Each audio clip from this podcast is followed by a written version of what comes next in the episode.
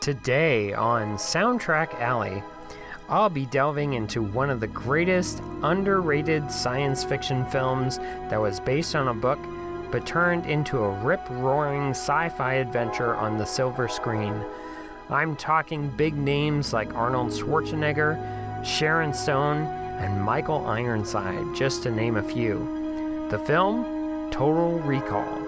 Today, I'll take you on a journey with discussing some of the fun facts on the film and share some personal thoughts on the score and its composer, Jerry Goldsmith. So sit back, relax, as the show begins now.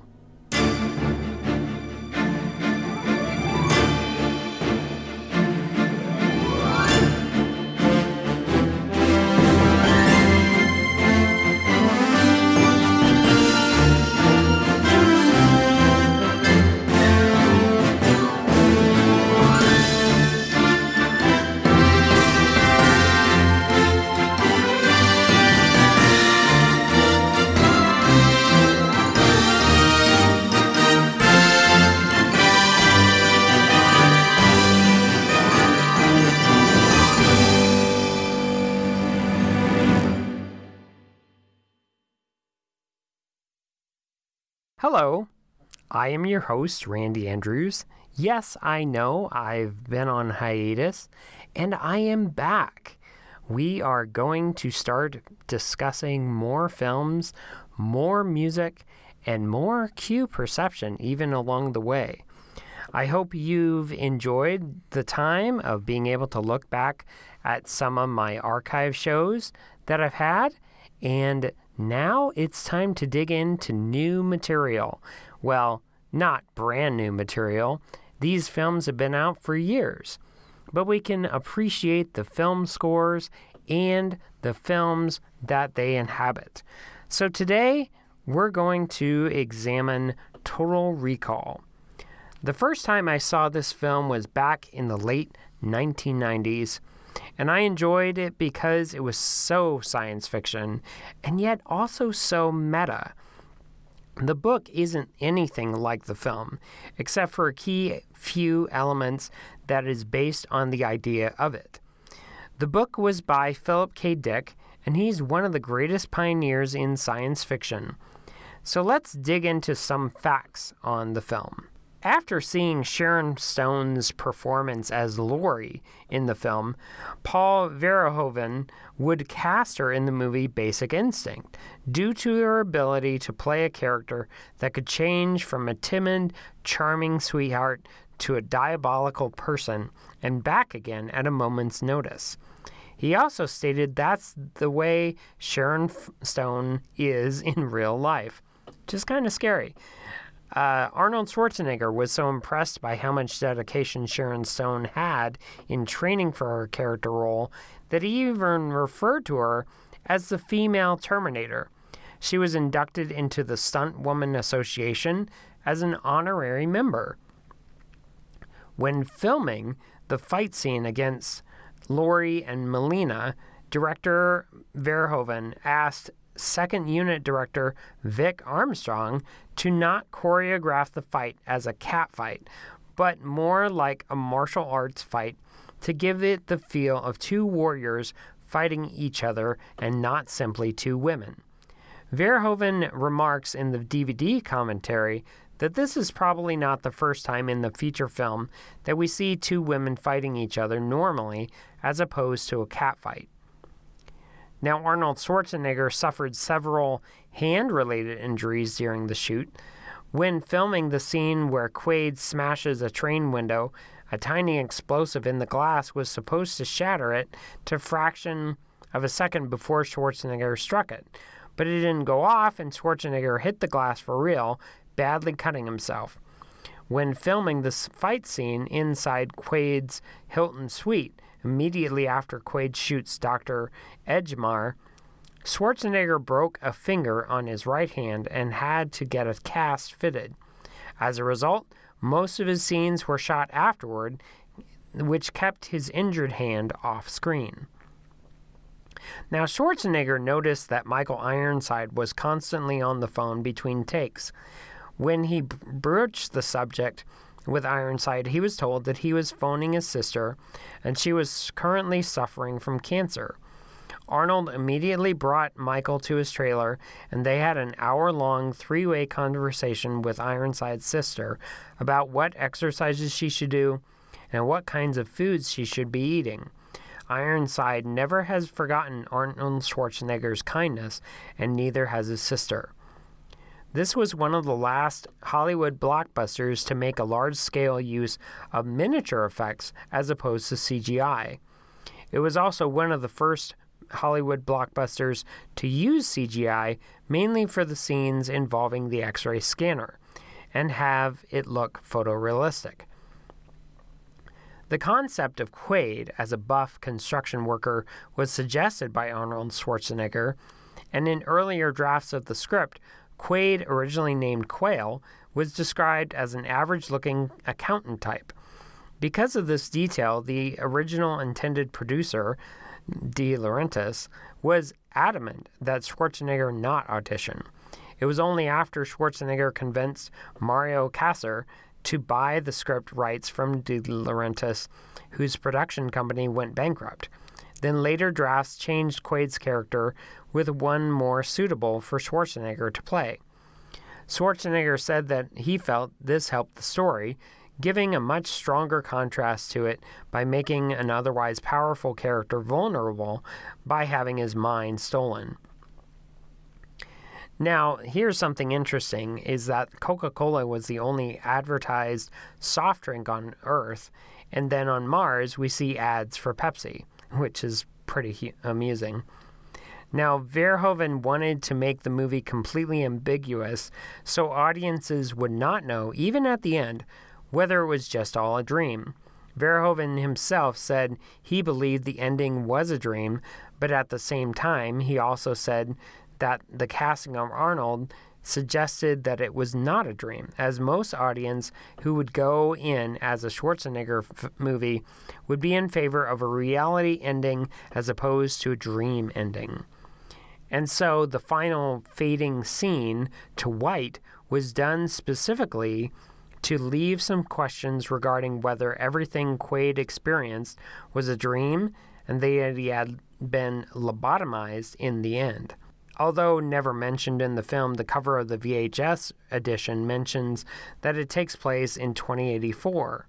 Now, this is the same year as Robotron 2084, and it's also been confirmed by Verhoeven. He mentioned Blade Runner as an example of a movie that had far too advanced depiction of the future for the time period that it was supposed to take place, which was actually in 2019.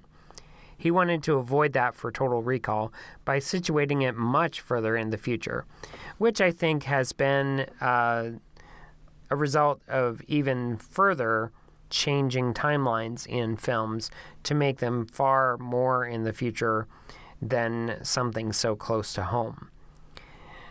Now, there were several references to even the Matrix in this movie.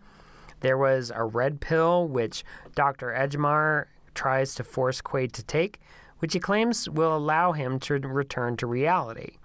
And it anticipates the events of The Matrix, in which a red pill also allows the lead character to leave the false world of The Matrix. The form of the real and imaginary worlds is transposed, of course. The red pill here would ostensibly take Quaid back to his safe, complacent life, rejecting everything he's discovered.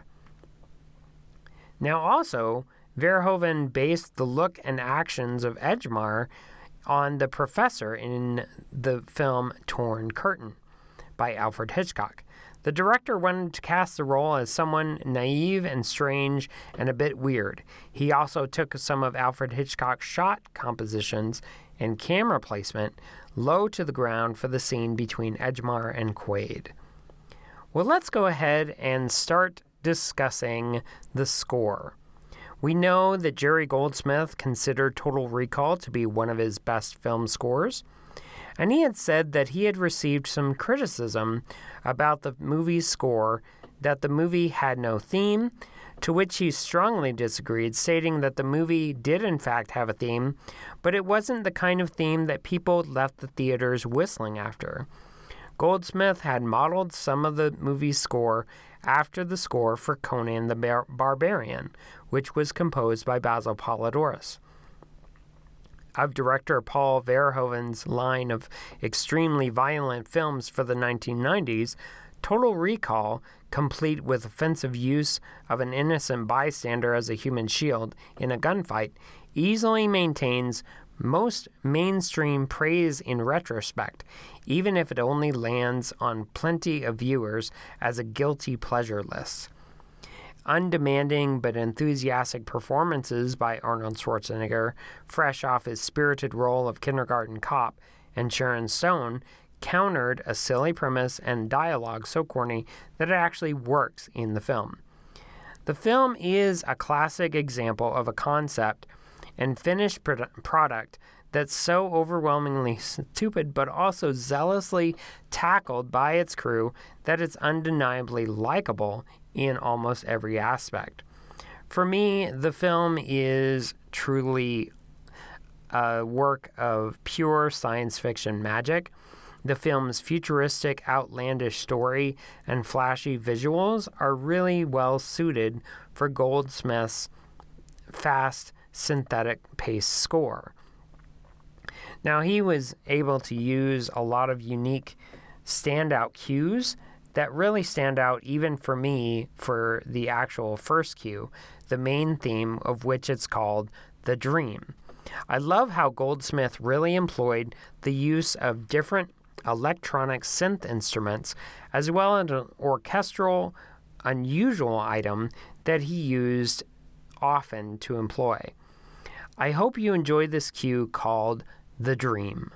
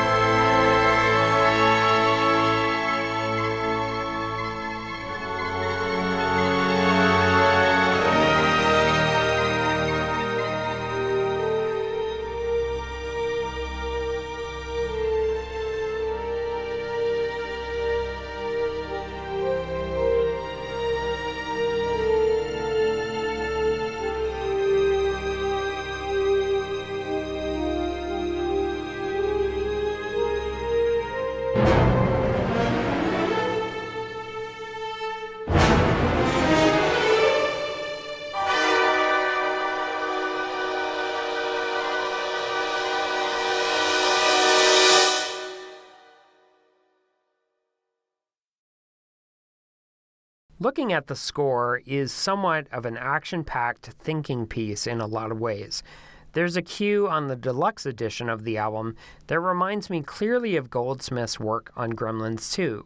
And it has vigorous work up in the score, and the strings really set the tone, and it's all about the implant when Quaid goes to recall. His experience is that with recall, it triggers all kinds of things. Let's play the cue, the implant, and then the aftermath to give us some basis for this action packed scene.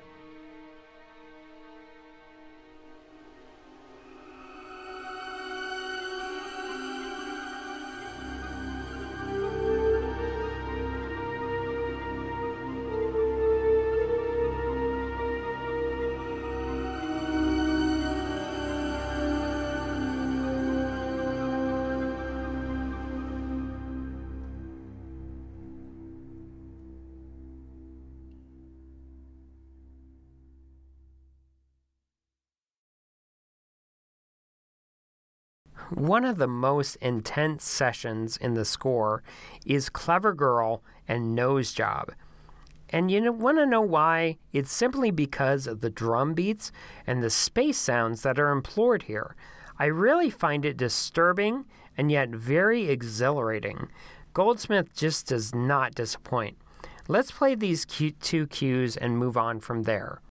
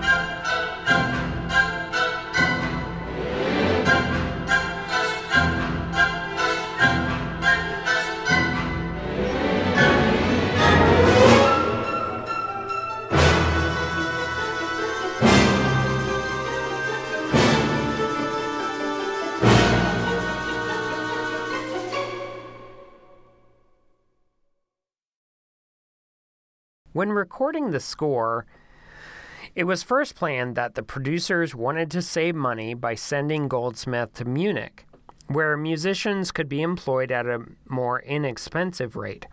After several days of disappointing results from the players who were not familiar with Goldsmith's style, the money was then allotted to recall Goldsmith back to London, where he often recorded with the Superior National Philharmonic Orchestra and the musicians were familiar with the kind of vigorous, sharp edge that Goldsmith preferred. There's merit to Goldsmith's claim. Any collector who has heard any other ensemble attempt to re record the title theme for Total Recall notice a severe lack of the gritty punch that was inherent in the original performance. With a three month break in the middle of the session schedule, to allow Verhoeven more time to edit the special effects, Goldsmith recorded the Wacky Gremlins 2, a new batch, before returning to finish the job in the final days before the film's release. Despite the score's overwhelming presence in the film, it's not very long and in its complete form. Many of the cues were written by Goldsmith were source cues, such as recall, recall, recall in the jingle in the train near the start of the film, and numerous other 10 to 20 second commercial jingles heard in the background of other scenes. These source pieces heard on Mars were contributed by Bruno Louchouarn, however. Otherwise, even the ambient elevator music peppered throughout the various locales in the film including the conversational morning apartment scene near the beginning, was the work of Goldsmith. While not known by many, the composer enjoyed writing these little source cues because of the freedom and creativity they allowed him. Ultimately, while these short pieces do play a memorable role in the film, they are indeed catchy, which matches perfectly the comedic attitude of the screenplay's first half. Goldsmith enthusiasts will likely shake them off as a temporary amusement, nothing more. The relentlessly vibrant action material and soaring fantasy interludes are easy what define the mass of the work. Almost all of Goldsmith's action scores in the 1980s were highly engaging, but at the end of that era, Total Recall reaches a level of energy and cohesiveness not heard since The Wind and the Lion 15 years prior. Instrumentally, on one side of the score for Total Recall is the relentless brass, which chops at its motifs with the same ferocity as the bullets flying around on the screen. At a wickedly rapid pace, even for Goldsmith, the action cues are plentiful and expansive in, in length. The sheer number of chase scenes in the film require Goldsmith to produce an enormous amount of dynamic, fully orchestral material, much of the delight to his fans. On the other side of the score is the aspect which makes Total Recall a truly unique experience. Now, because of the futuristic setting of the film, the questions of individual identity suffered by the story's primary character, Goldsmith unleashes his electronics with unequivocal force, allowing them to not only supplement the orchestra as they do during the chase scenes, but also commandeer entire cues with their majesty. There's no better example than The Mutant, in which a dreamlike sequence of free flowing li- flight reveals the massive alien secret hidden within the red planet. I've always found this piece to be haunting and beautiful all at the same time. It has the electronic sound of Mars and gives us the key motif for the planet. I love it in its eeriness and the unique display of what happens on screen. So let's hear that now.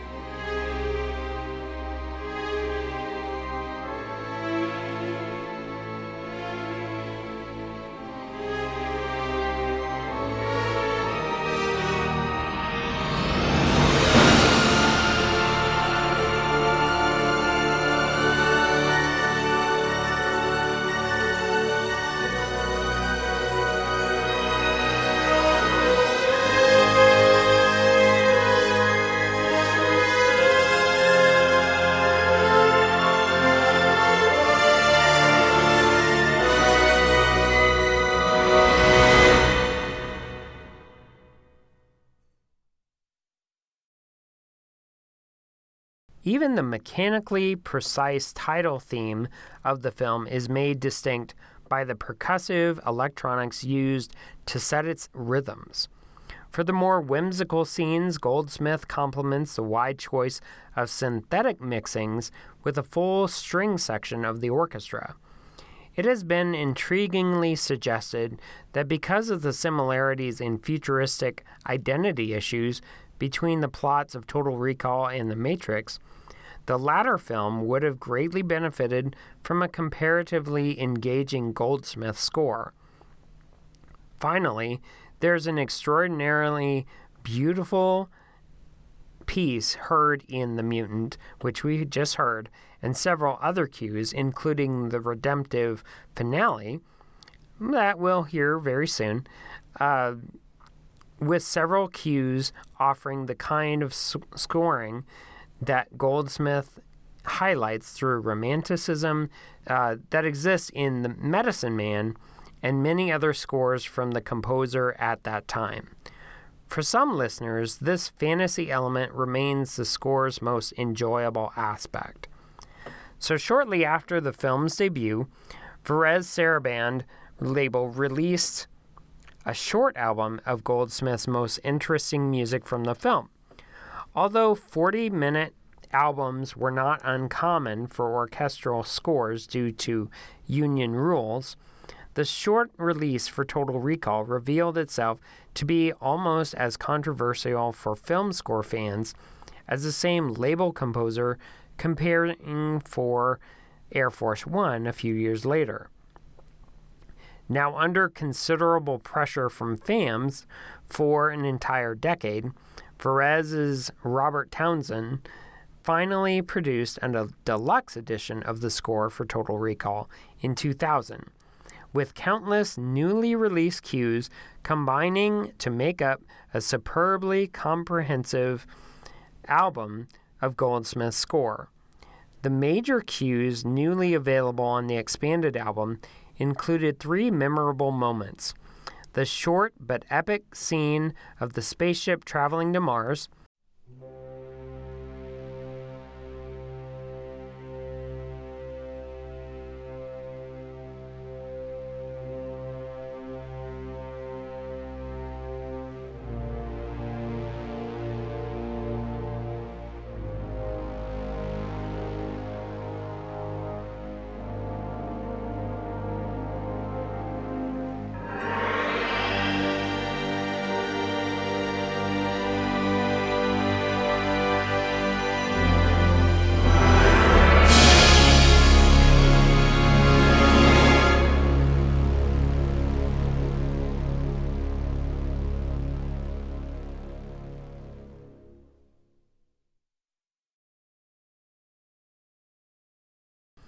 the moment of the Martian train when Quaid first sees the mountain where the alien machine is housed.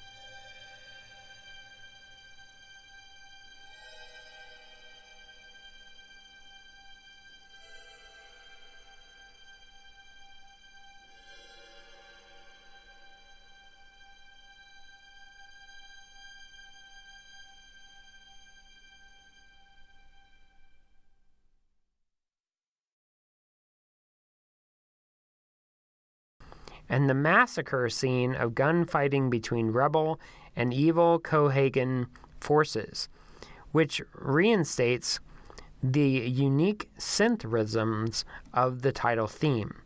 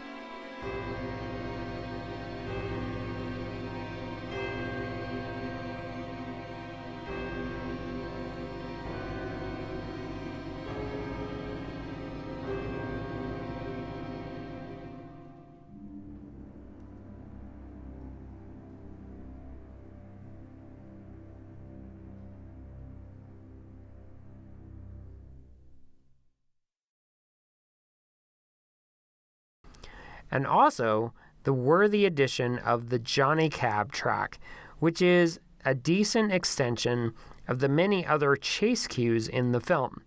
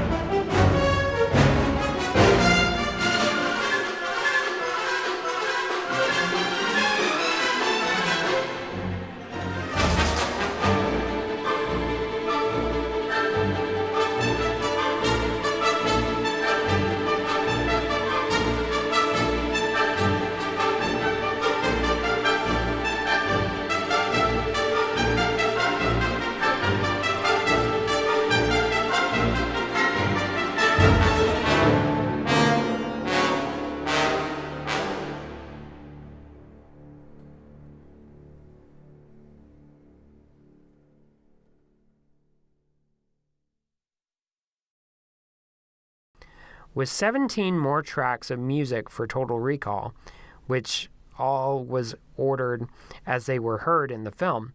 The deluxe album is packed with pure Goldsmith mastery. Now, the hologram track from the original album was respelled to make hologram, perhaps as a jest to the later Hollow Man collaboration. The sound quality of the expanded album is noticeably better than that of the original, though no technical information is given to explain what level of mastering was attempted. So this sta- this piece stands out pretty well. I like it. Let's play it.